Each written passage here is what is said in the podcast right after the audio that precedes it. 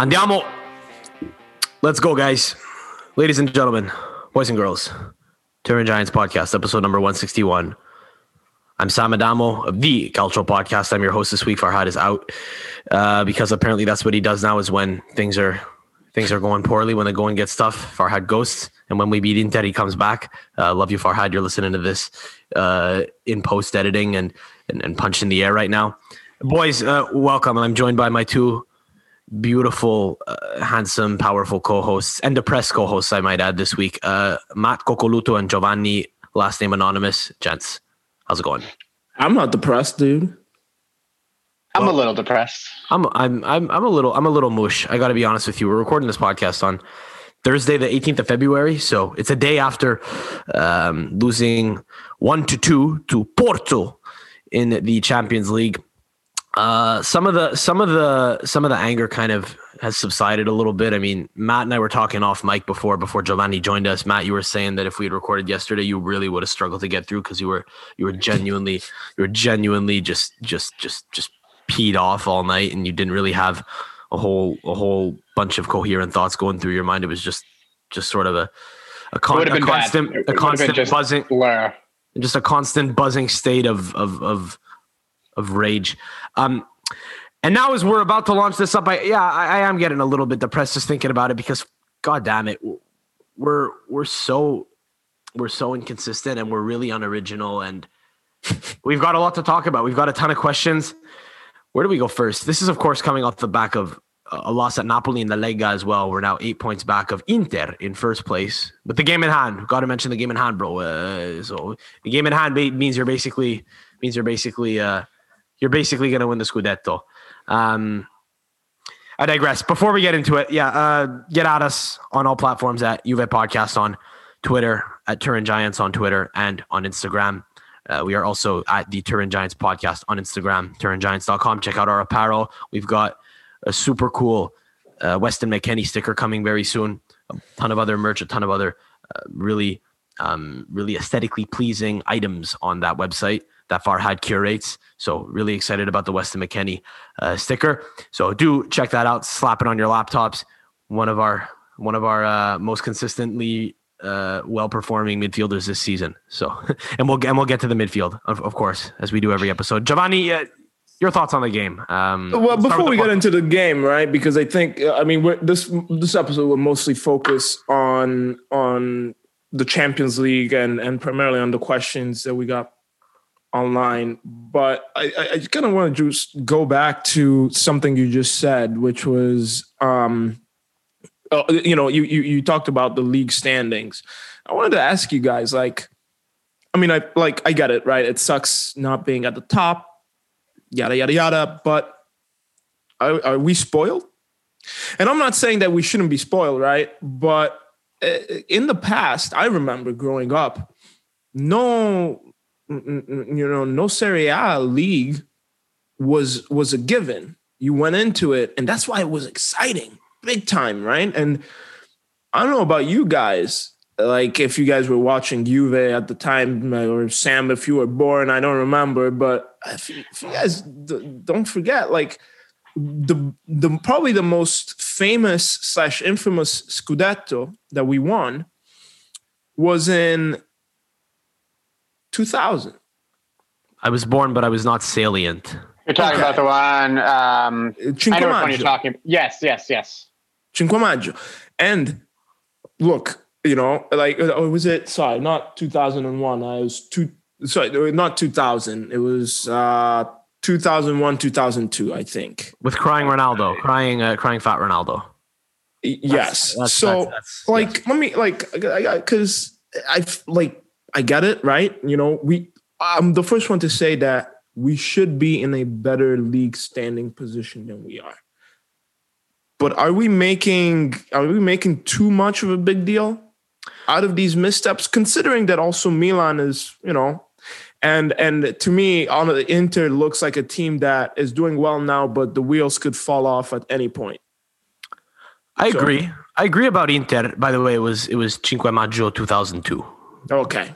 2002. And I actually have a funny story after we kind of do all everybody's consideration and, and we then move on to the Champions well, well, look, I, yeah, well, look, I appreciate by the way that you're not depressed like like like Matt and I are proclaiming to be. So uh, great, uh, love the optimism. And look, but by no stretch of the imagination are we done in the Champions League, but it was not a good game. And I think the frustrating thing, to to your point about the league not necessarily having to be a given in order for us to enjoy watching football, I agree with you. The problem, and again, Matt and I were chatting before you got on Problem is that it's not fun to watch right now. We're not fun to watch. We at least we no, find we're not fun and, to watch. that's fine. That's fine. That's fine. But I, I guess what I'm kind of arching back to ultimately is that I see a lot of like everybody's like oh, like after like I was the Napoli loss. I went back. I didn't watch it live. I went back and I just watched highlights because I got spoiled uh, spoiled on it, and I was like, oh no, okay, you know, I'm not gonna spend two hours on on the game, but I mean, ultimately, I'm, I'm, I'm thinking, I'm like, we're not out of it and it's also it's making for an engaging race. Although i can agree with you that we're not fun to watch but i can get like let, let me let me just kind of have this little anecdote that will also provide some of the listeners like a a you know glimpse to my past. Like that year was my last year of like high school in the Italian school system. You know, I was at the Italian private school in like international school in oh. a foreign country where I lived with, you know, my parents because we, we that's where my dad worked. And humble brag. No, it's just I'm busting balls. Millions of people that do that. But anyways, uh, like I was, you know, it's an Italian high school and everybody's got allegiances, and spe- specifically, if you're a Juve uh, fan, you're either in the majority, more than likely, but you're also probably one of the most hated people in the school by everybody else. And my professor and also principal was this Fiorentina guy, and we made a bet at like in April, March, April that pretty much 100 days from it was exactly 100 days from the end of the Scudetto that Juve were going to win no matter what. And at the time, we were so behind on the table. And it got to literally that last day. And I'm like, I'm going to owe this dude money big time. And then we all saw what happened. Fifth Cinque Maggio happened and and I remember the, the, the like yesterday I was in class and then he shows up, he knocks on the door and he like calls me out and I'm like, oh my god, I'm in trouble. What's going on? And then he just pulls out his wallet and just dishes out the cash, and it was the sweetest, sweetest payment ever. Like, could you imagine? Hey, that's great. Cup, cup, cup. Like, okay, maybe the league isn't going well, but this is I, like everybody complains that oh Juve, you know, we should be, but this this is to me is exciting at least, you know.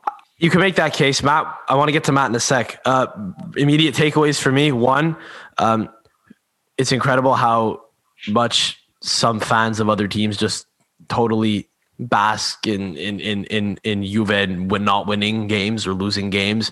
That's a, that's like the equivalent of a title rush for them because a Fiorentina fan, poor souls, I mean, would never would never consider would never consider the Scudetto to be a real possibility unless something cataclysmic changes. So what? So all they have to bet on is that Juve doesn't win a title. That's first takeaway. Second takeaway is that sounds like a Calciopoli type scandal waiting to waiting to waiting to have the lid ta- waiting to have the lid blown off of it. It's the the the principle of a of a the the principal of a super uh, a super elite international Italian school, just making making backdoor bets with uh, with students. But that's three hundred bucks, man. 18 year old me was just like about to graduate. and we are going into because Italian schools, you have the esame di maturità. It's like a final state exam that everybody in Italy takes, and it's all standardized and whatnot.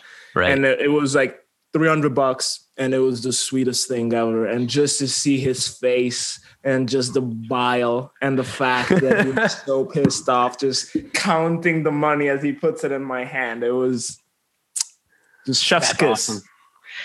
You should have had you should have had him pay you in Dogecoin. Um, yeah. but uh, at least at least that's what that's what I that should didn't exist in 2002 obviously, bro. obviously not that's uh, that's yeah. what I that's what I would do if I were 18 now and uh, in the same in your shoes look Matt uh, to, to what jo- to what Giovanni was saying I'd be okay with I'd be okay with losing the title if it was a thrilling race and we lost to an elite side. The problem for me is I don't see an elite team in Serie A right now other than us. I know Milan have been very have been very exciting in a lot of ways, and in some ways, it looked like they were probably going to be the team to beat. Where if they won, we'd have to stand up and say, "Clap, clap! Good project they've got going, fantastic." But they're beatable. You know, we we beat them hell, and freaking Spezia did at the weekend, which really again made the title race much more interesting. It would have been even more interesting if we had beat Napoli. But my issue is that it doesn't seem like we're going to get usurped by any one particular elite team. It feels like we're our own worst enemy in this. I don't know if you agree. I don't know if I don't know how you feel about this to what Joe was saying, Matt. Yeah, I think that's I think that sums up a lot of the issues right now. Is that it's not so much we're getting beat and we're watching teams just pull away because they're better. It's because we're stumbling along the way but that is it is an exciting race. I, I am listen. I'm depressed because Juve lost and they played poorly, but I yeah I I'm I have no illusions that we deserve to win every year. And while I think we should and we have a chance and we're competitive, this is a very competitive season and it's not going to be the easy as easy as it's been in the past. So you know props to the teams competing and making it more more exciting for the for the neutral. And you know the, the fans of other teams are obviously going to be excited to not see us on top. And i think we still are in the mix. We are only eight points back with the game in hand. I as crap as crap as that napoli loss was i didn't think they played that poorly i mean i it was a pk that they gave up and they had juve had chances and mm-hmm. you know Meret played very well and kept out a lot of goals so a lot of potential goals so it wasn't the worst game it's a bad loss it's just not the worst game as opposed to this Champions League loss, which was a bad loss and a bad game. But I'm depressed about the performance. I'm not depressed about Juve's chances of winning the league or Juve moving on in the, the in in the Champions League. I think you know both things are very much still alive, and it's just that we're we're we're talking about you know right what's happened right now, and so I still am hopeful that this that the season's going to continue and that they'll have the good games. Speaking of like right now, you guys did you guys watch the game live? Mm-hmm. Okay. Yep. What were you guys' opinion? Let's let's let's let's let's take it from the from the beginning because there's already something to talk about at the beginning. Talking about the Porto game here. Yeah, yeah, yeah. We're we're on to the Porto game. Did yeah? So so did have the did have the unfortunate did have the unfortunate um, good well, what I, what I thought was a good sense to throw it on in the background but no I I, uh, I had the unfortunate experience of watching it live and my reaction was honest to god the first goal went in I barely had a chance to settle in. I, I you know and then the second half the second half rolled around I'm thinking all right well big second half needed here. We need an away goal. And before I even had a chance to settle in same thing happened. And I think that sums up the night. You know we made it very easy on them we allowed them we allowed them the chance to to to, to jump on an opportunity against a superior side. We are a superior, tech, you know, on paper we're a better side than them, and they knew that, which is why they sat back and defended nine, ten guys behind the ball whenever, whenever we, you know, whenever whenever we tried making anything happen, they were happy to absorb the pressure. And Giovanni, you made an interesting point too. That, that I want to bring up here. One takeaway I had was that we were killing our own counterattacks, something that we tend to see often. Um, and you're you're you're, you're nodding your head as I say that. It's a big problem. It's a big freaking problem. Uh, yeah, I mean, I like I want to give due to Porto because I think I, I think tactically they they had a solid game plan and you noticed it even more so once we went down 1-0 because their game plan was to really try to try to weather the storm of all like a like a five man attack, which we normally do on average, and but they but they by by really pressuring every single passing lane that we had, which is very reminiscent of like old old school Atletico Mm-hmm. In my opinion, that's a good call. And and I think uh, so. You know, Conceição, good job. I think he's a, he's a good coach. I I he was one of my favorite non Juventus players growing up. You know, he's, I, I and he played a lot in and he played a lot in Italy. He, even played for yeah, Inter. Lazio and Inter. But so Conceição, good job, good job, Porto, right? But I'll tell you this: if that bungle at the beginning does not happen and it's zero zero, Juventus plays a different game because one thing I can tell you is Juventus, Pirlo's Juventus, is just not built for comebacks. They're not a you you go down, it's a problem for us. We'll snatch it because we're Juventus and there's the grit and all that bullshit that like people like eat up. But it's also primarily because we have skillful play, like on paper, skillful players compared to you know most of the other play, teams that we play. But ta- like to me, Pirlo's game just isn't built for that. But that that we we, we can get into that. But to, like ultimately, one zero down, it created a hole that it was hard for us to obviously dig back out of. Would have been even harder if that was an away goal that we had conceded. Um, I think I think we, we we got away with it because we happened to be playing at the Dragao and not not a not a Lucky. J Stadium. But look, does it not does, does it not speak to us being you know mentally frail then if you if you think that we're not built for comebacks uh, so, could it be that there isn't enough uh, experience no, no, no, in midfield because well, you can make that case and I, by experience i'm not talking about technical ability i'm talking about the fact there's no one world class standout uh, experienced midfielder matt uh, matt well, I, I know yeah. I know we'll get to midfield. I know we'll get to the midfield a lot here. It's like, we've got a ton of questions about it, but it, that's it's really tough to, to to really like on that sense of where is the motivation, where is the the experience coming from that that needs to lead this team? And you would have thought that it would be fine yesterday when you had Chiellini in the squad and you have you know Ronaldo up top. Those are two guys who have been around the block, who've played in all the biggest games. They should be enough to sort of motivate this team to get on to to to get out the gate firing.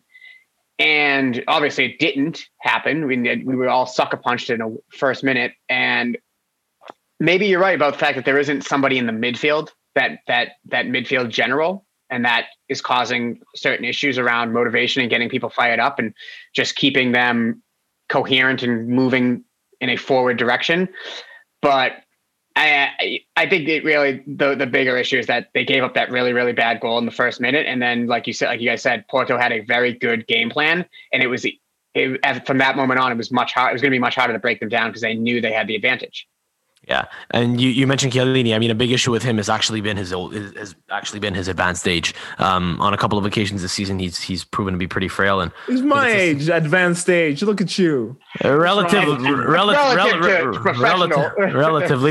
in some, you know, in, in some cultures, that would be a compliment. You, you know, me me me talking about your your your experience and how old you are, uh, Giovanni, and how you're older than me. I would have to I would have to grant you every one of your wishes. I'd have to refer to you in a very formal tone. It's it's it's not not everything not everything is so black and white. There's a lot of subjective. There's a lot of subjectivity. You could look at it as a positive that you're that you're the same age as Chiellini. But but d- come on, do you feel you listen? Giovanni, you were you were a very competitive rugby player. Do you feel the do you feel the same way you do you feel now the same way you did when you were my age? No, one hundred percent. And you, I've said this since last year. To me, Doctor Chiellini well, he needs to go sit down in the boardroom at Juventus because I think I, I, I think he's done. It's just not there. And I bring it up not because I don't like him. I like him a lot.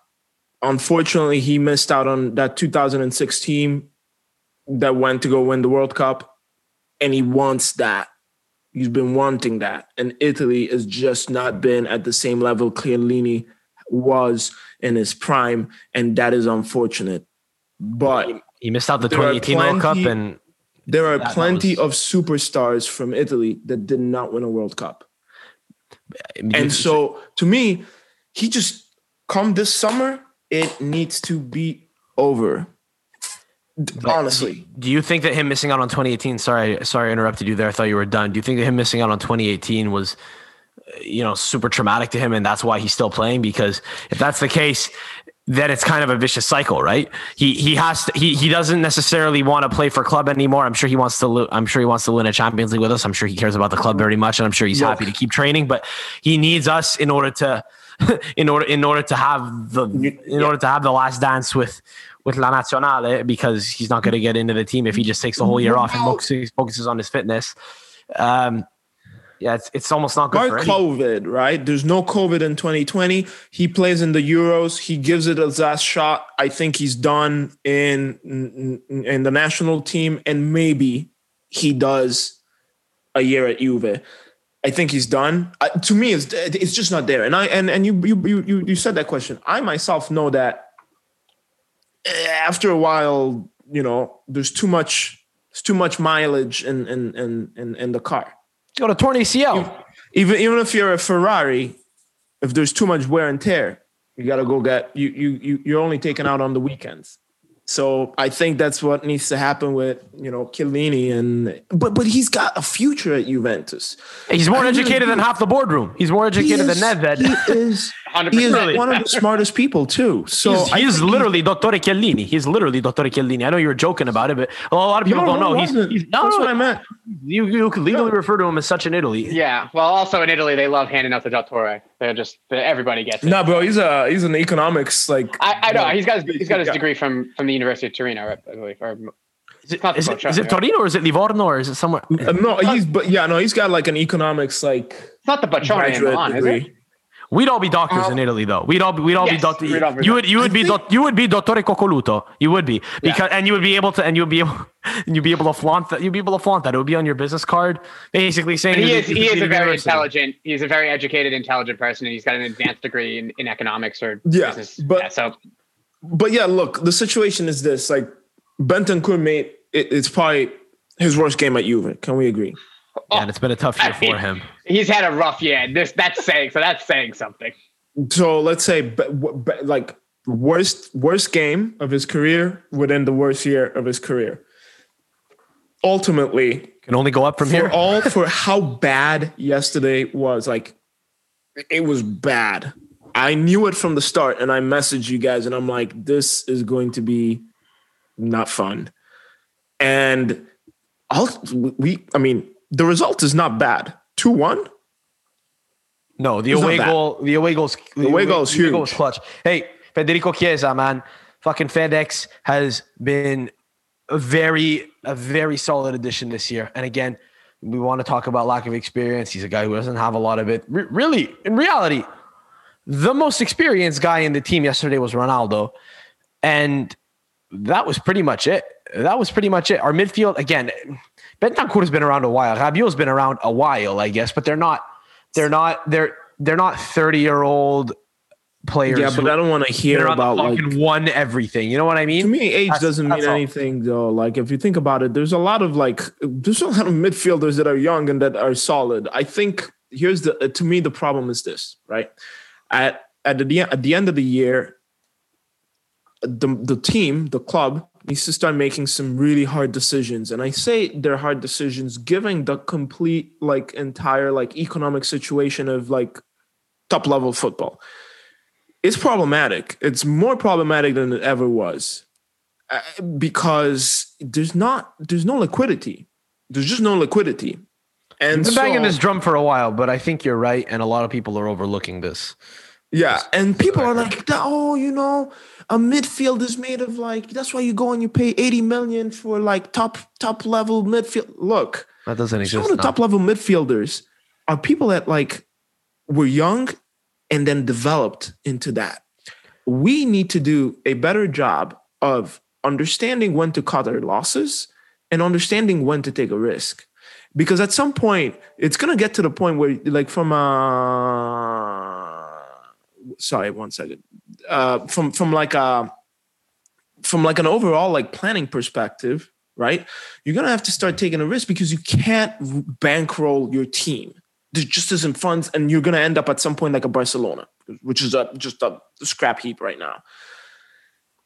Uh, That that that's what needs to happen, and people need to have that expectation that you might get like a name that you don't know, and that hopefully blossoms into that big next. I suppose, but but uh, l- look, what the only reason I was bringing up the lack of experience with Chiesa was because it was because I was saying that in spite of that, he's been impressive and he's been pretty composed. I mean, it was a very nice finish for him to get that goal, and you know that that that was the savior that that gave us hope. We've come back in tougher situations. I mean. Think back to Atletico two years ago. The problem is, it's a couple of years in a row now that we royally screw ourselves over at the round of 16 level. Um, if I'm not mistaken, I think last year we went out to Lyon in the round of 16, right? It wasn't the quarterfinal. Is- am I correct? In, is, am I you correct? are correct. I believe am you cor- correct. Yes. Okay, so so there was the Atletico game two years ago, right, where Diego Simeone uh, showed off his cojones, and then Ronaldo a couple of weeks later showed off his even bigger cojones, and it took Ronaldo's huge cojones and a hat trick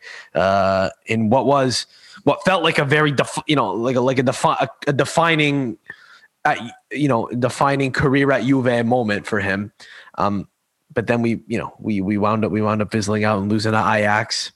Okay, fine. I understand that a lot of those Ajax players, speaking of young players who go on to do great things, they, they wound up having a fairly a fairly impressive side players in that team like, are all over Europe now. One of them is going to the final. Right. 30 exactly. seconds from right. going to the final. Yeah. So, I mean, the whole Ajax but, thing, right? But, but, but I'm just saying, no, I was just saying, but then last year with Lyon and now this. I mean, hell, whether we come out of it or not against against Porto, it's three years in a row that we under three different managers, granted, because we're going to talk about the we're going to talk about the manager. We're going to talk about, you know, his Pirlo, his Pirlo in over his head. Last year, we were saying his Saturday in over his head, and it was actually what wound up doing him in. Well, three years in a row now under three different managers, it's happened. Giovanni, you were flashing four. So, four yeah, years so in a row? that four was a statistic. Is four years in a row now that Juventus loses the first leg of the round of 16. Who did we lose to four years ago in 2018? At Tottenham? Was that the Tottenham game? Jesus Christ, yeah, it was. And we came back and yeah, yeah. And it's, it's, the, it's the history of the Tottenham. Yeah, it's the history of the Tottenham. They always call that. Yeah, yeah. You had the 2-0 Atletico, and then uh, yeah. So here's the thing: we, I'll, I'll, I'll say this: we cannot, we cannot afford to get knocked out in this round. Like, like let me put it this way: Juventus cannot afford not to reach the semifinals. Everything else, whether you make the final, whether you win it, that's a different story. But as a club, they cannot afford to not make the semifinal. I think, honestly, honestly, I think we have a good chance of passing. However, people like they need to figure something out before we get to the quarterfinals. If we get to the quarterfinals, it's it's a problem. It's a problem if we don't get the revenue from the Champions League. It's going to make it problematic to plan for next year. It's going to make it problematic to fix these holes that we have in the team. You know, it's it's something there needs to. There will be pressure to to do something and to try to reinvent the wheel again, and that's an issue because if you're trying to do that every single year and not trusting the process, then that's that's a recipe for uh, over tinkering, man. And mm-hmm. I, I, I do th- I do think that there's a possibility that if we do get out of this round, we'll go out in the next round, man. If we place Bayern Munich, I don't know about you. I know we're big, mighty Juve, but let's be honest. Between between us, you know, this is just us talking, right? You listeners, you're all Juventini. I don't feel like a big club at times. I know that's crazy, but that's because but that's because I know that's nuts, and I understand our place in the kind of you know in, in the ecosystem of football. No one wants to face us. I understand that, but do you really feel confident based on how things have gone the past several years that we'll make it to a Champions League semifinal if we get anyone in the next round. No, there are teams that I really don't want to face. And I get that that's normal. Okay. Bayern Munich doesn't want to face certain teams as well, but you got to think that they're going into it thinking, you know what, it's fine. We can handle ourselves just fine. When we made the semi, when we made the final in 2017, that was seen as a small miracle. We made it in 2015. It felt like a small miracle. If we meet Bayern Munich in the next round, I'm picking Bayern Munich as an example because I view them as being the best team in the competition. They're the defending champions and they regularly destroy teams. So, um, I think it would be shocking if we beat them. So we're definitely not at a point now where we feel like we could just we could just swing you know we could just swing our wood and do and do whatever the hell we please. We have to really be disciplined in Champions League matches in order to to beat top mm. sides. And yes. I think that but and I think that stems from maybe a bit of a complex that still exists. And I wonder if it permeates from the top. No, down. come on. I don't think it's a complex thing because let's please let's let's not forget that Juventus is uh, you know one of the teams not named Barcelona, Real Madrid, or Bayern Munich to kick ass in the past five years in Champions League and to be more, con- the most consistent overall. So it's not a complex thing. When it comes to winning the finals, there's um, you know, uh, you, you know, I, I, call it the monkey on the back. It just, it just is, and that's a psychological thing with the club. Mm-hmm. You know, so put that aside. The the to me the situation currently with Juventus overall is the fact that we're kind of going we're, we're neither fish nor fowl, but there is an idea and there is that semblance, and ultimately this idea from a fledgling mirage that it is needs to become tangible. when it's just not happening. We see it turn into something real and then it disappears on us. And I'll go back to my favorite word of 2021 consistency. Right? Lack thereof. But but but but it just now at this point it does it I'm gonna talk consistency at a club level. Juventus needs to be consistently at the top because once you drop off, it will be really hard for you to come back because nobody waits for you, and all the funds and all the top players are going to go somewhere else. At a, at a, at a, at a coaching level, Pirlo needs to figure out that while he has an idea of what he wants as his favorite style of football, that idea may not veg with with the, with the roster, and it, may, and it, and it may not you know veg with like Lady Luck. If a game goes somewhat differently, you got to figure out how to play to the strengths that and the opportunities that are presented to you. And you know, we can talk about like this lack of like wanting to counterattack at Juventus and wanting to shoot from outside. I think that's a big problem and a missed opportunity. But then we have to go down all the way to the players and say that there needs to be consistency among we we've really made the conscious effort of making the team younger and bringing in new blood. But these people need to step it up. And they need to be consistent. Otherwise, you're not Juventus quality material. And then you're going to be part of those hard decisions that need to be made. R- yeah. Root cause analysis right there. Yeah. I mean, you, you talk about the consistency factor, and we've talked about it before. When it comes to, you know, why we still have this belief that like we are Juve, we will, you know, we will overcome. It, just stepping back to last weekend, prior to the Napoli game, 2021 was going very well for Juve. We were on a tear. Besides the the loss to Inter, we were we've won every game, or we had zero. That's the only loss. We had a draw in there for Inter versus uh, the second leg of the Inter game. But basically, things were going well. And now all of a sudden, we're we've seen the flaws in this team again, and they've been there before, but we've also had really good games. And it's just like you said, if we can get these consistent moments where we're playing that really high tempo and exciting brand or just even pushing other teams and getting opportunities to, to actually score, which in this game there weren't a lot of, it's a much different situation. Now, I, just before we move on to everything else, about you brought up a really good point about the financials and how important it is to make it to the semifinals. People are definitely not on t- thinking about that regularly when it comes to what is going on at Juve and what how important it is. Especially now, Lazio and Atalanta are still in the Champions League that money gets divvied up. So in years past, Juve has been the banner for Italy and the only one making it to the fir- the you know the round of 16 or going even further. That money is going to be a lot less this year. So it's even more important, imperative that they get through, which I I still believe we will, and then you know make a run. And I still think they can. I just it's there's obviously very big flaws in this team, and um, I know a lot of the questions we got addressed yeah. But Giovanni, you, you're making the, the, the, the, wavy face on me. I don't know about, but do you really think there's very big flaws? And I do open question to you guys. Like, like if we let's let's take as as objective as a, of a view as we can. On paper or on the pitch? Because what i see and what i what i see when i look at the team on paper and when i read the roster and what i see when i see them play uh, are two different things Okay. Does that make sense? Does that make sense? No, no, no. It totally makes sense. And I'm with you because, yes, on paper, you look at the team, and I remember somebody made a comment in one of the, there's like a, it's a strictly Italian, like, uh, Twitter, like, account. And there's one of the guys there that said, uh, you know, the big thing in Italy is everybody says, oh, look at Juventus. They practically have two full side squads. Yes. But if three, four guys are missing, then both squads play like shit you know?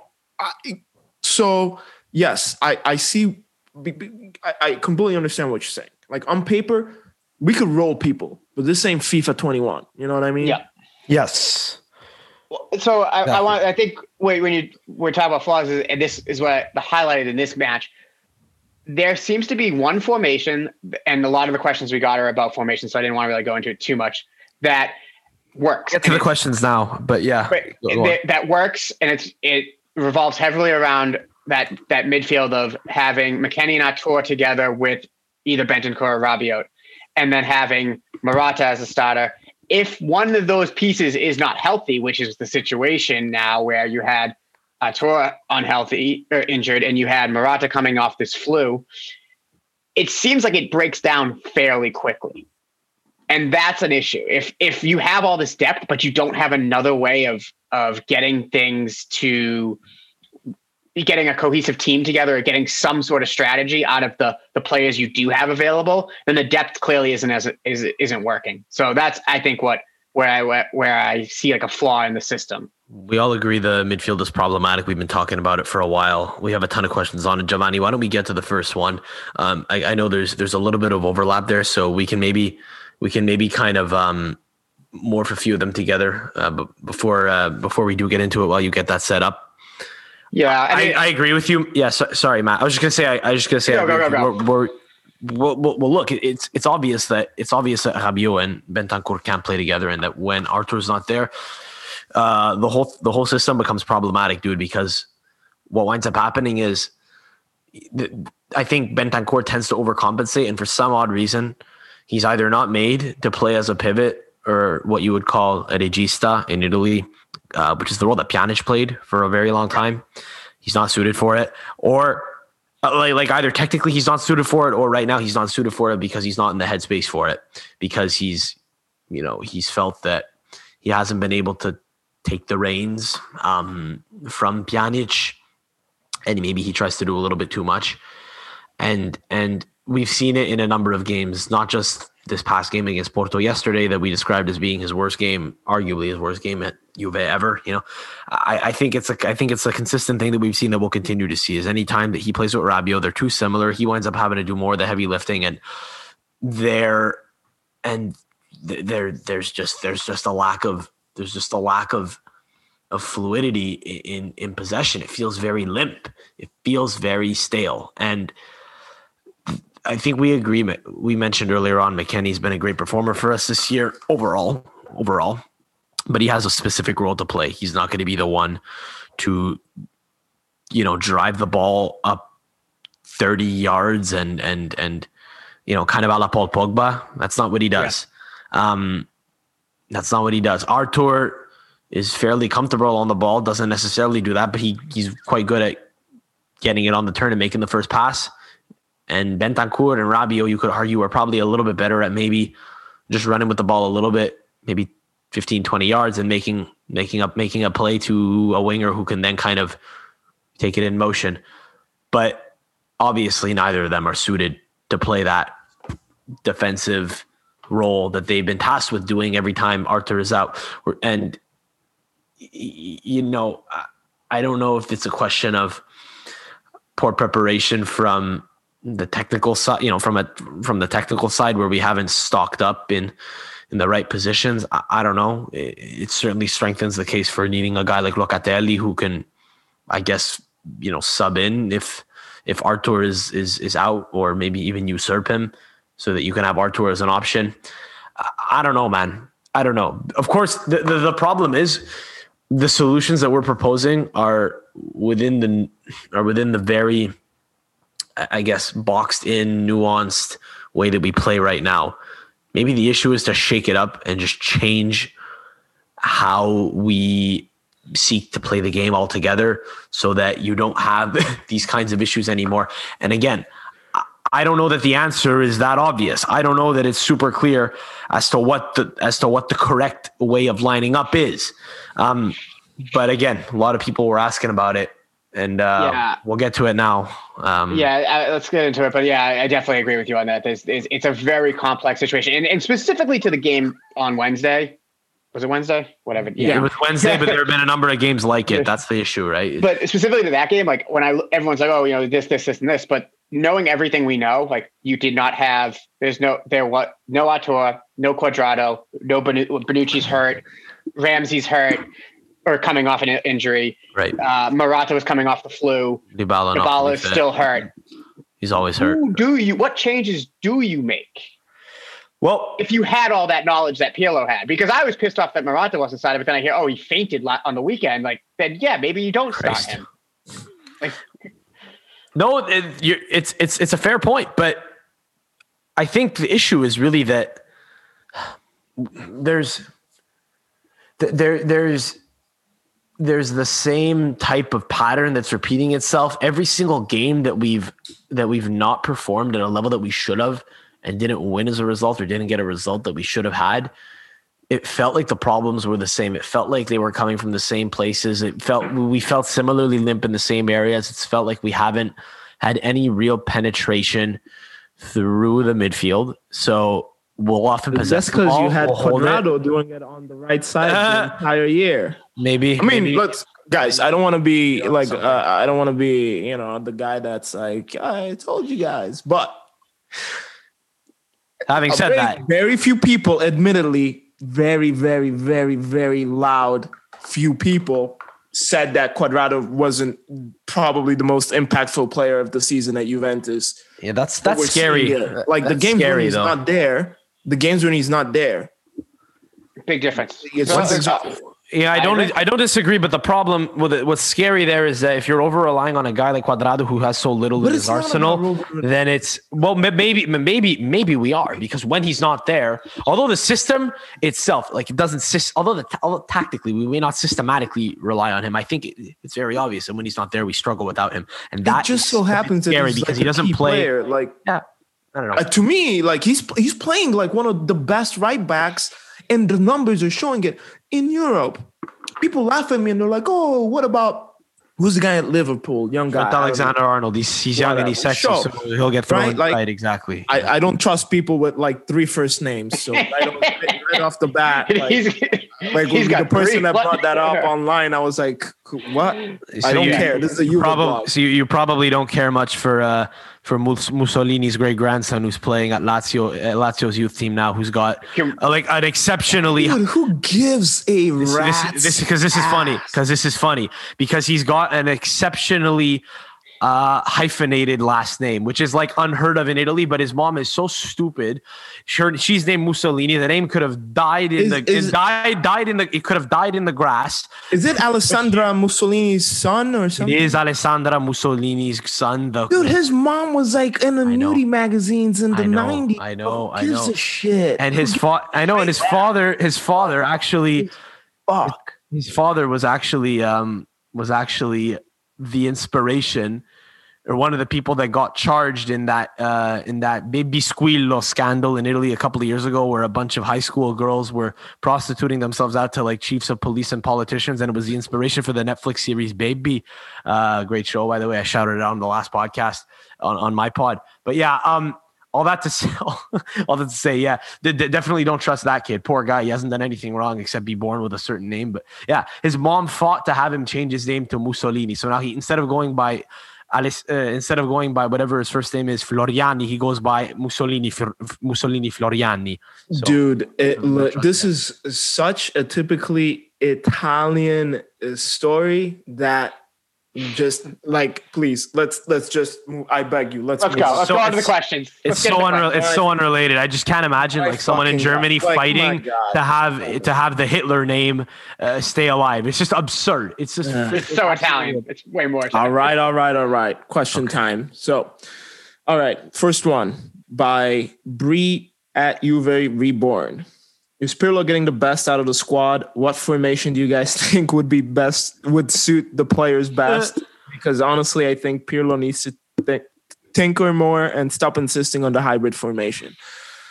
you know what? She may be onto something. I know you hate Dude, formation I, questions, but let's thing, let you guys. tackle this one. Go. Specifically specifically for formation questions like i get a little bit it's a little bit exasperating i i get it right please let's let's let's look at this less from the picture that the tv shows you before the game and what actually is eh, you're seeing on the field happen right? As much as we want to call it a 352 which i agree with you there's always you always see three people at the back defending. That changes right? Like when, when you see the team attacking there's always three people just hanging out at back right but the one thing about like the the the the players on the field is that they they all move around and they always try to occupy and cover each other's space.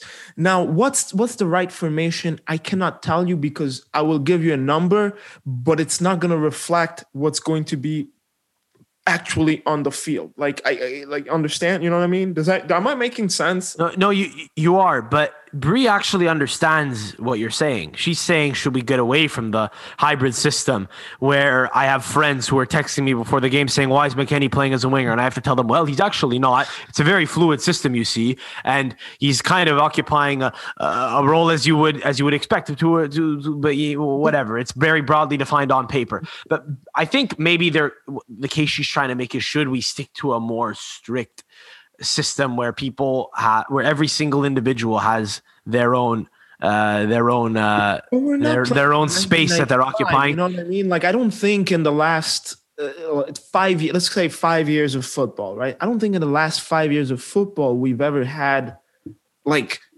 a very strict type formation like this person is a right back and will only run up and down the right side like i you know maybe maybe i don't know what allegri's teams but even then, once once it got above the belt, right above the mid midfield, it was pretty much open play.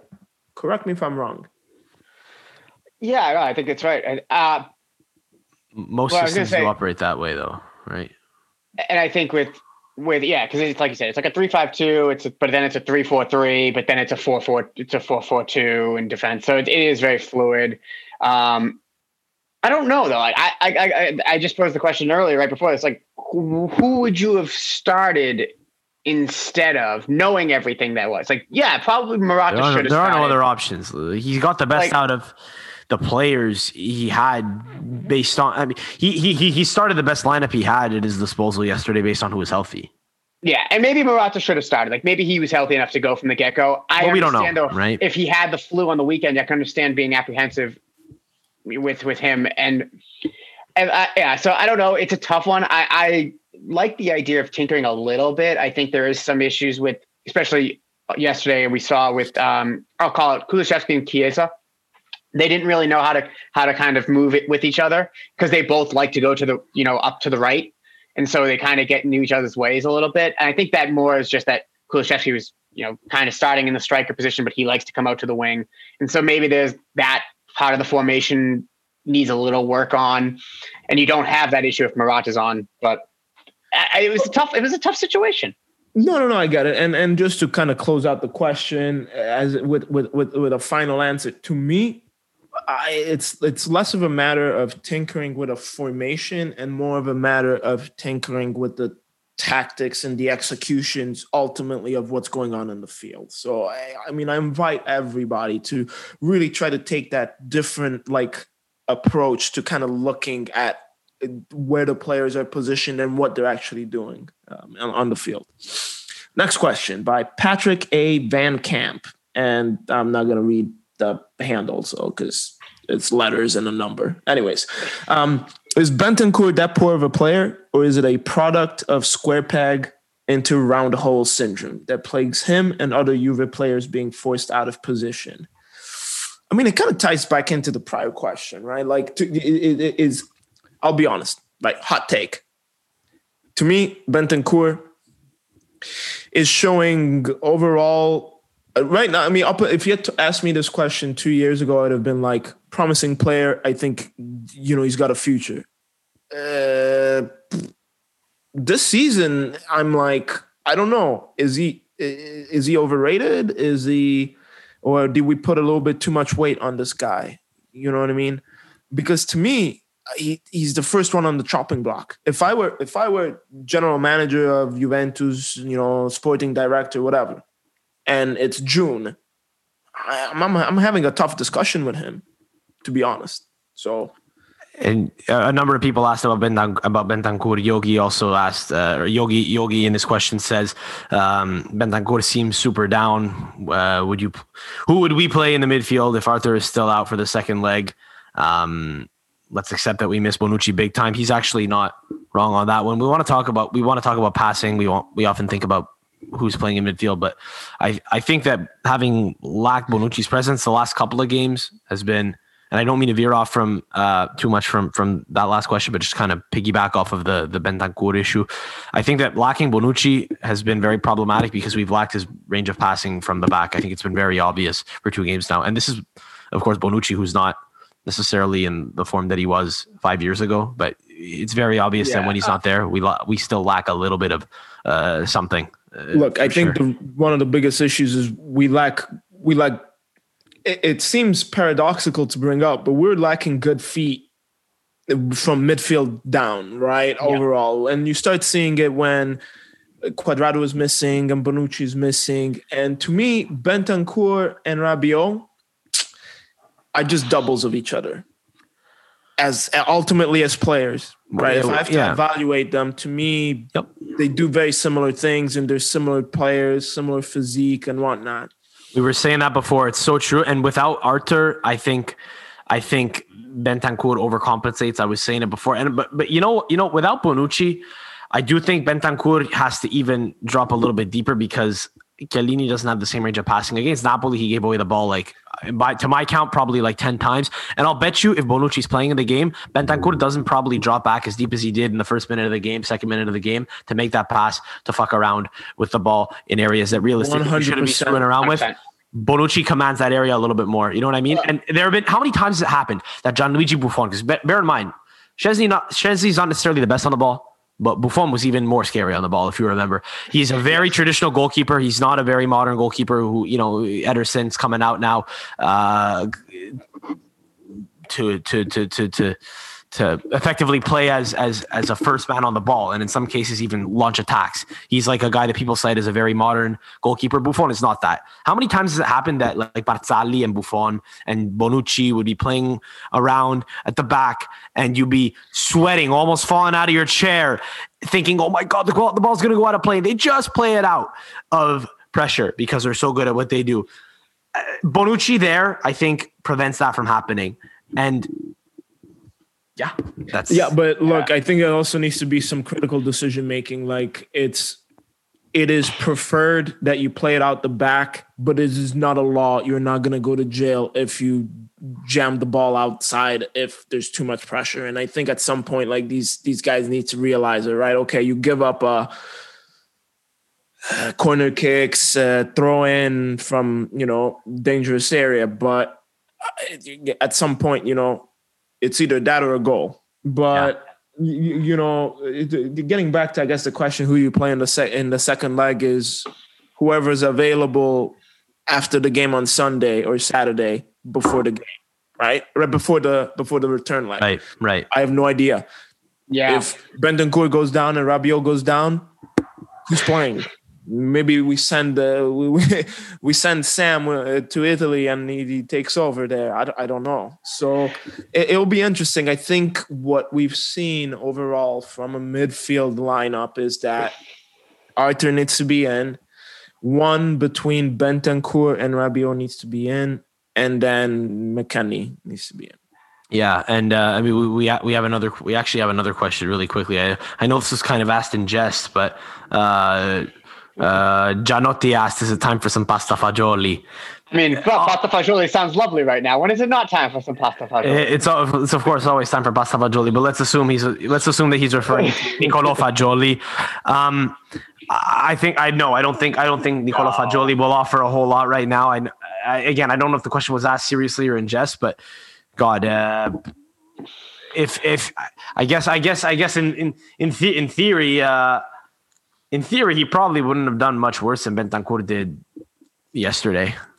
Yeah, I think that's that's probably the case because Bentancur played so poorly. I mean, just looping in all these questions together, I don't think Bentancur is that bad of a player because we've seen him play pretty well in past years, and including this this last summer where when he came out of the the COVID break, he was very good. He is only 23. He's only 23, so like he's still very young, which is crazy because he's been around for a while now. But there is clearly something wrong. And I don't know if it's a square peg in around square peg in a round hole or if it's a mental issue. It's just it's not working this season. It's really my, what is mental issue with these guys? Like I get it, you know, man, your mojo is off and this and that, but at some point, you're getting paid money. get a professional, get do like be better. Like how is it that you are 23 and there's a 21 year old in Dortmund that's literally beating up grown men. Well, yeah. he's he's a freak of nature. Uh, he's an actual robot. So Haaland is a robot designed yeah. for one thing: to score bangers and to play and, and to play for Juve at some point in the in the hopefully not too distant future. Uh, you guys, you heard it first here. But to your point of Fagioli, right? Because you brought that up in jest. But the next question was like, it's one that kind of like uh, harks back to like uh, you know transfers and midfield and who to keep, who to you know to give out, and it's from you know Pete Fry and um, you know he he asks. It strikes me that most of our existing mid midfielder, for the exception of you know Bernardeschi, will be really good squad players at any top club, but we're too reliant on them as starters. If you had to replace two and keep three, you know, which ones do you keep out of the, uh, you know, Ramsey, Arthur, Rabiot, Bentancur, McKennie, which are the current midfielders? Uh, that that kind of goes back to my point, know. though. Like at some point, you got to make some really, really, really, really, really, really, really hard decisions as as a club, and but you also need to take some risks because you don't have as many funds as you did before and there's not a lot of income and you know eh, all sorts of like economic considerations that don't make it possible for anybody realistically today to go drop 80 million on a player you know what it is though I, i'm thinking about it now i don't know that there are any three that i'd say you absolutely have to keep of those five i'd say if you if you're if you know if, if it's decided that there needs to be some turnover and that say we want to keep five rotating midfielders uh, who who are always going to be able to step in. Say that's our golden number, and maybe you have like a Fagioli as like your sixth guy, so like a youth team guy. Um, then I would say, honest to God, doesn't matter who you get rid of. If you tell me that you have to get two, get rid of two, I'd probably keep Arthur and McKennie above all else. But then anyone between Ramsey, Bentancur, and Rabiot could leave. I think I'd rather keep Bentancur than Rabiot, but honest to God, if you can get if you can get a good resale on any of them, just exchange yeah. them for for if you if if they can somehow be upgraded for someone that's perceived as better, then that's probably what I do, Matt. I don't know. They're uh-huh. all expendable in this case, and, and like I say this in the sense that I love McKennie and I love Artur, what they've done, and I've had moments where I've really liked Ramsey, Rabiot, and Bentancur. There is just clearly a, a missing piece that is that elite midfielder that completes the others. Uh, do uh, we but, uh, have to go say that we have to go get an elite midfielder, or do we no, need to I don't know. find and maybe grow? No, uh, that's what I'm saying. It doesn't have to be. You don't have to go out and get De Bruyne, but you need to find somebody who's going to be that guy in the midfield. And right now, we do not have that. And and so, like, here's the thing, though. I like I said before, Artur and McKennie seem to be the two that when they're in together, work together, and either one of Robbie Rabiot and Bentancur will kind of fill in nicely if we're looking and we're getting Locatelli, like, and he becomes the next best, you know, the next Pirlo, and he becomes that next Regista, then replace any one of them. Yeah, or, like, I'm or Zaniolo, or a healthy, or a healthy Zaniolo. Oh my you know, like a healthy Zaniolo. Healthy Zaniolo. Healthy, healthy is the is the key there. But you know, they don't. They could be young. They just have to be Juve ready. That's all. Like Chiesa's youngish. Yes. He's Juve ready. We signed him at 22, turning 23. He was Juve ready. You know, Kulusevski probably isn't quite at that level, but he's very close to being Juve ready, even though he just turned 20 last year. You know what I mean? Kulusevski so, to me, uh, honestly, like a lot of people are like, so, we've we've got we've gotten like a few questions in the veins of like, oh, maybe Pirlo is not maximizing the use and positioning of players, and to me, Kulusevski honestly is the one example where I say I've seen I saw that kid play at Parma.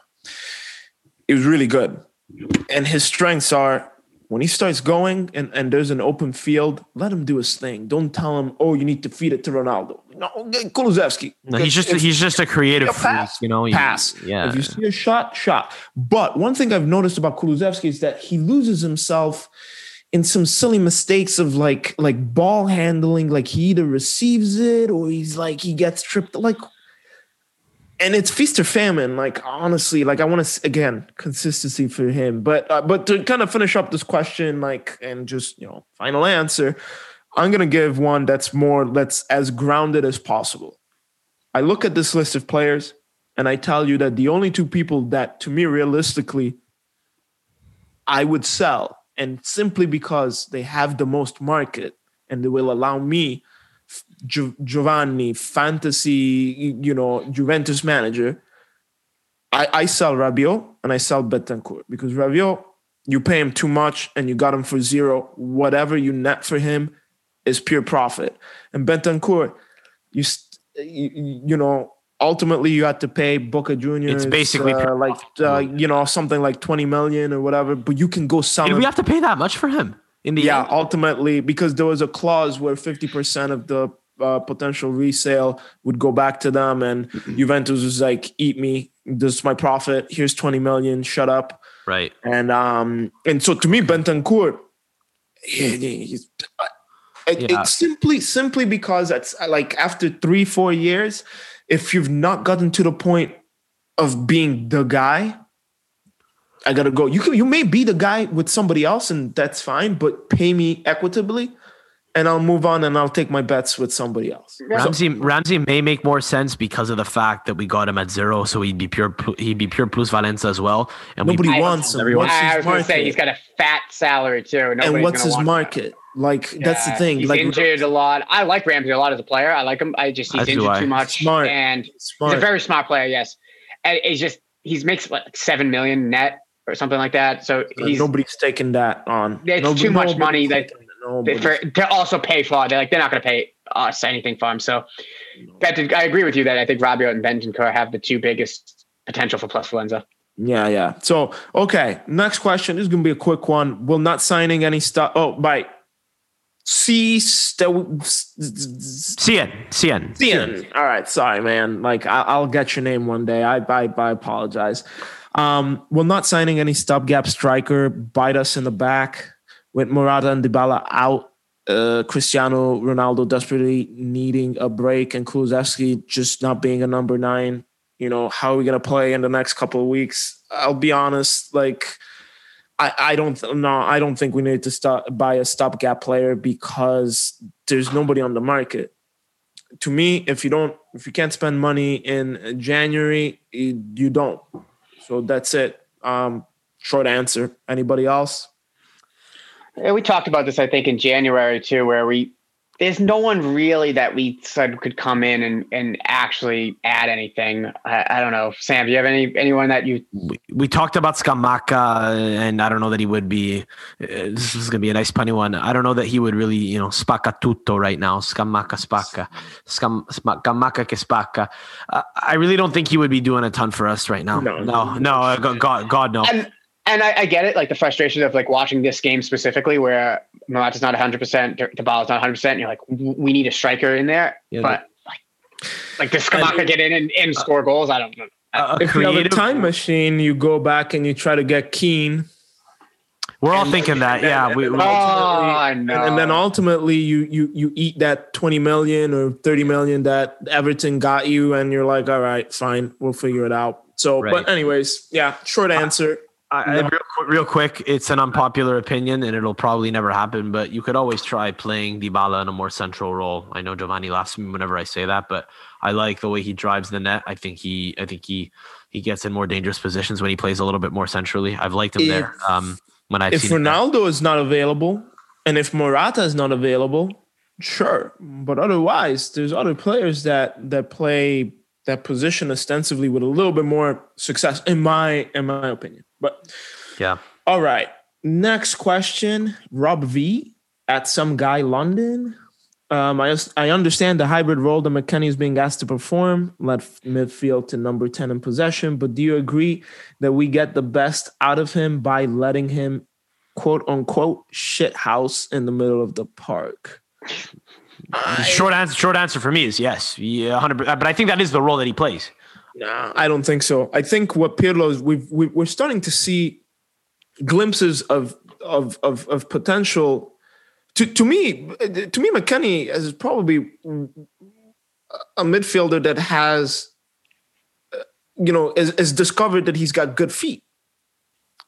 I think so, and I think ultimately, like what we want, what where I see him is a modern box to box, high tempo type player where he's got enough skill to track back, capture ball, recycle ball, but also to project upward and and you know be a part of creating, uh, you know, striking opportunities. You know, he, and, and again, I don't see him as a ten like the, the you know the, the the the question said number ten.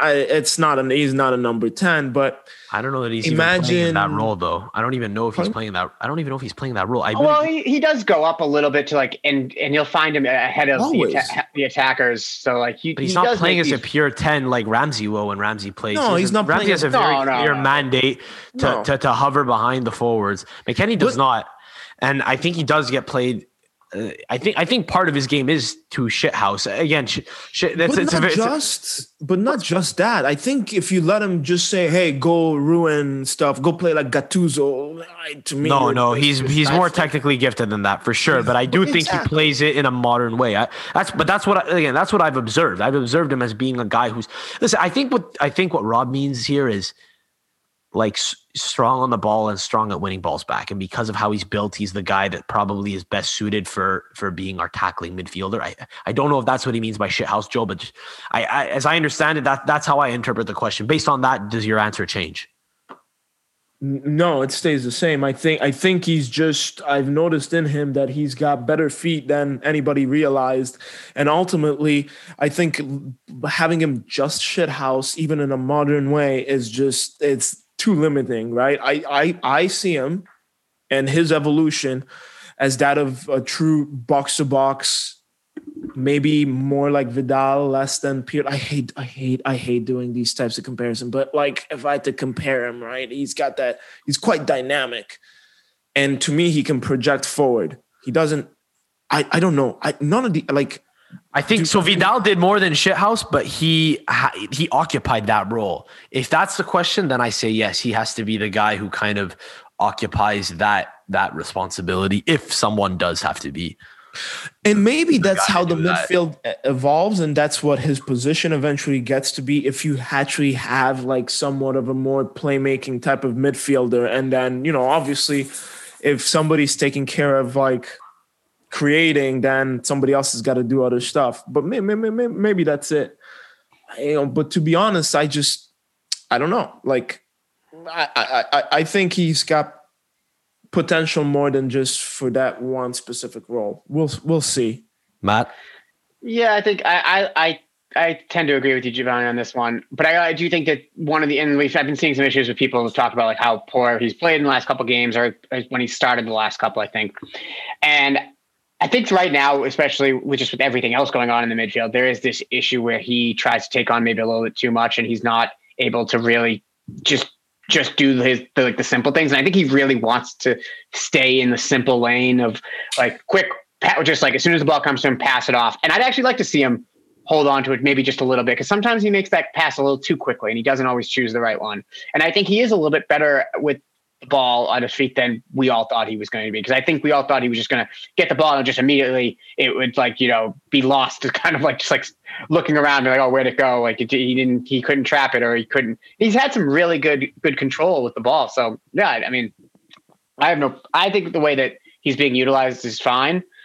And it's working out. I just think that when there's other issues going around, it gets compounded. Then that we're like, oh, now McKennie's rushing back and trying to be on the defensive end, and now he can't. It's just he won't carry you. He's not going to no, carry no. you, but he's got to be he's got to be part of a of a of a of a complement that works, right? But yes. anyways, um, next question. I think it's the final question, maybe. Okay, by this comes from Instagram. Just so I don't know, uh, Sam, if you know what the Instagram handle page is. I was looking for it. I, I can't seem to find it. So uh, anonymous anonymous listener, uh, I, I, I do apologize. Uh, sorry, did you have it? Do you have it, Joe? No, I I have it. No, I have it, but I just didn't know if you knew what our what the Instagram handle for. I misunderstood your question. Yeah, sorry. So I misunderstood your question. Yeah, it's we're we're at Turin Giants. We should give you a shout out. We gave us a we gave, we gave ourselves a shout out at the beginning of the pod. But yeah, sorry. At Turin Giants is uh, our is our uh, our Insta handle. Molto perfetto. Let's go. So Joe Cipriano 18 asks should there be a formation change? I don't feel like the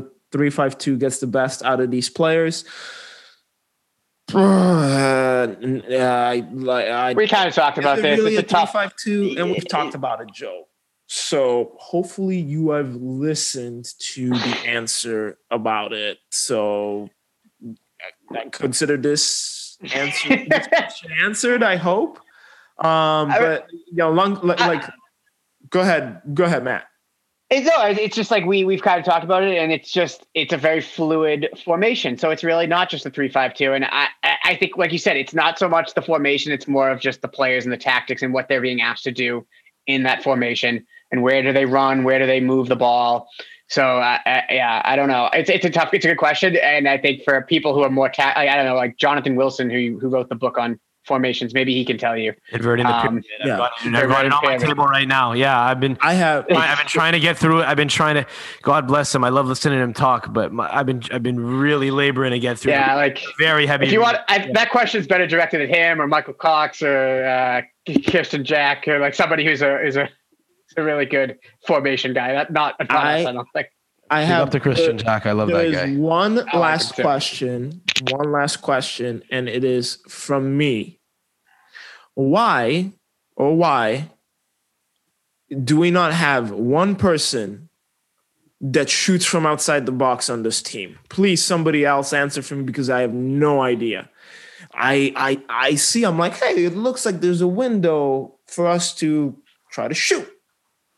And not one person does it. It's like they're about to, and then they're like, "Oh my god, I can't do it. My foot will explode or something." wasteful because it's deemed uh, it's deemed as being wasteful possession and i think there's a very clear mandate to work the balls wide and uh yeah pump it into Bro. the box work it into the box from there i also think that Paulo Dybala not being in the team changes that Dybala's a shooter Dybala is a shooter he's got a he's he's a little guy but he's got he's got a cannon of a left foot on him and he is very adept at, at, But how do you know hooking if you're shots not in from the right side. if you're not shooting ever? And how you're not gonna get better at shooting from outside the box if you don't shoot? I mean, look at the Dortmund game. The one-one came from somebody just being like, "I'm gonna just nail this," and and they Yeah, did- would- and they scored. Like, for God's sakes, uh, against Lyon, Cristiano Ronaldo tried to get us back into i- i- into qualifying by taking a shot from outside the box. At some point, like if if you try every solution except that one, might as well try it. Yeah.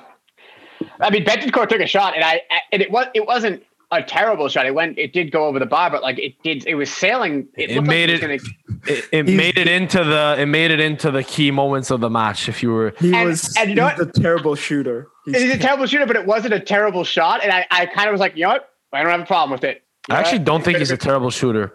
It's a weird t- a hot take. You know he doesn't score much, but I don't actually view his He also doesn't shoot that bad. much either, so But when he but when he does, he's often he's often surprised me. He's actually pulled me out of my seat. I don't know. Go sign Paul Pogba. Uh, There, problem solved. Although, what we're gonna get the Pogba space program. How many shots did he used to rocket into the into the stand? So and how many did he rocket into the top corner, bro? I know, Uh, I like know. I- I- five, like five ever, but you remember them all. you remember them all. No, he. I like Pogba. and I liked his ability to shoot from outside the box. But let's not act like every time he wound, he wound up, it was going right to the net. You you you score zero chances that you don't take, right? We- And- Agreed. I agree. I agree. But we play, I we play I- with several wide players, and we don't play with any one attacking midfielder right now. I mean, we play with a number nine typically. So where's the shooting outside the box? I, I mean, I mean, if you've got if you've got like a Son or a De Bruyne or, or someone who plays as a pure number ten, De Bruyne doesn't even shoot from outside. When's the last does. time De He Bruyne does. scored? My He does. lord. He does. He does. And and and he's got and he's got a good and he's got a good boot on him, man. I'm just saying I don't think we necessarily have that type of personnel. Genuinely. It's not in the DNA of a guy like Artur, who actually scored from outside the box a few weeks ago, if you recall, in the Coppa Italia against But he's not a shooter. Was it? No, I know, but exactly. It's not in his DNA. It's not in Bentancur's DNA. It's not in Rabiot's DNA. It, Chiesa can shoot because he's a striker. Cuadrado has done it before. Cristiano Ronaldo has done it before. Dybala has done it before. I bet your ass Kulusevski could do it. But somebody's got to try, for God's sake. Some, like, yeah. Juventus Hey, gods, if you hear me, please, this weekend against Crotone, well, Monday, score a goal from outside. Make me happy. Maybe we can have a we can have a hockey coach come in and uh, and just and just give him some platitudes. Shots on net, boys. Shots on net. Get pucks deep. Shots on yeah, net. yeah, exactly. Pucks on, pucks on, pucks on goal, right? Yeah. Yeah. Uh, okay. And listeners, look, uh, thank you for thank you for all the questions. Obviously, everyone seems to be on the same page. There was a lot of uh, again a lot of overlap between all of them. So, uh, and uh, and uh, yeah, it's it's it's very much appreciated. Obviously, everyone's a little bit frustrated, but it was good to let some of it out. Hopefully, this might have been uh, at least at least a little bit therapeutic for you if you agreed with a lot of the stuff we said. Um, and if you were screaming at your phone saying these these these these idiots are totally missing the point, please get at us. Uh, share your thoughts at uh, Juve Podcast on Twitter. For how to be posting this probably later tonight, uh, so definitely get at us there you could reply to uh, the tweet as we share the episode or DM us, whatever, man. We love hearing feedback. So so definitely do get at us. Again, Turin Giants is our at on Instagram and on Twitter. We are also at Juve Podcast on Twitter. Matt is at Matt Coco with two C's on Twitter. Giovanni is at Joe Turin Giants. I am at Calcio Podcast. Boys, anything you want to add before we wrap up? We've got uh we've got to get right back on the horse here. Obviously, Serie A action is uh is is is is is coming in hot, and we can't afford to lose any more matches over the coming weeks. We really need to make some ground up. Do you have any last closing points before we uh, before we wrap this bitch? I mean, keep the faith, consistency, and if you are a bullish Juventus fan, go find somebody that will take a bet and go make some money. Uh, that's it. speak, speak to your uh, keep the faith, guys. Keep the faith. That's all. All right. Listeners, thanks for tuning in to this 161st episode of the Turin Giants podcast. Then keep uh, keep the faith. Yeah, I like that. That's that's the note that I'll uh, that I'll end it on. It's uh, we'll have a lot to have. Ref- I think we'll have a lot to reflect on when the season is done and dusted for sure. Hasn't been without adversity, and it would be nice if it was a lot more consistent. But hey, um, I guess a little adversity is is uh, is a good thing when it makes things interesting. So and it's been an interesting year and a long way to continue, I guess.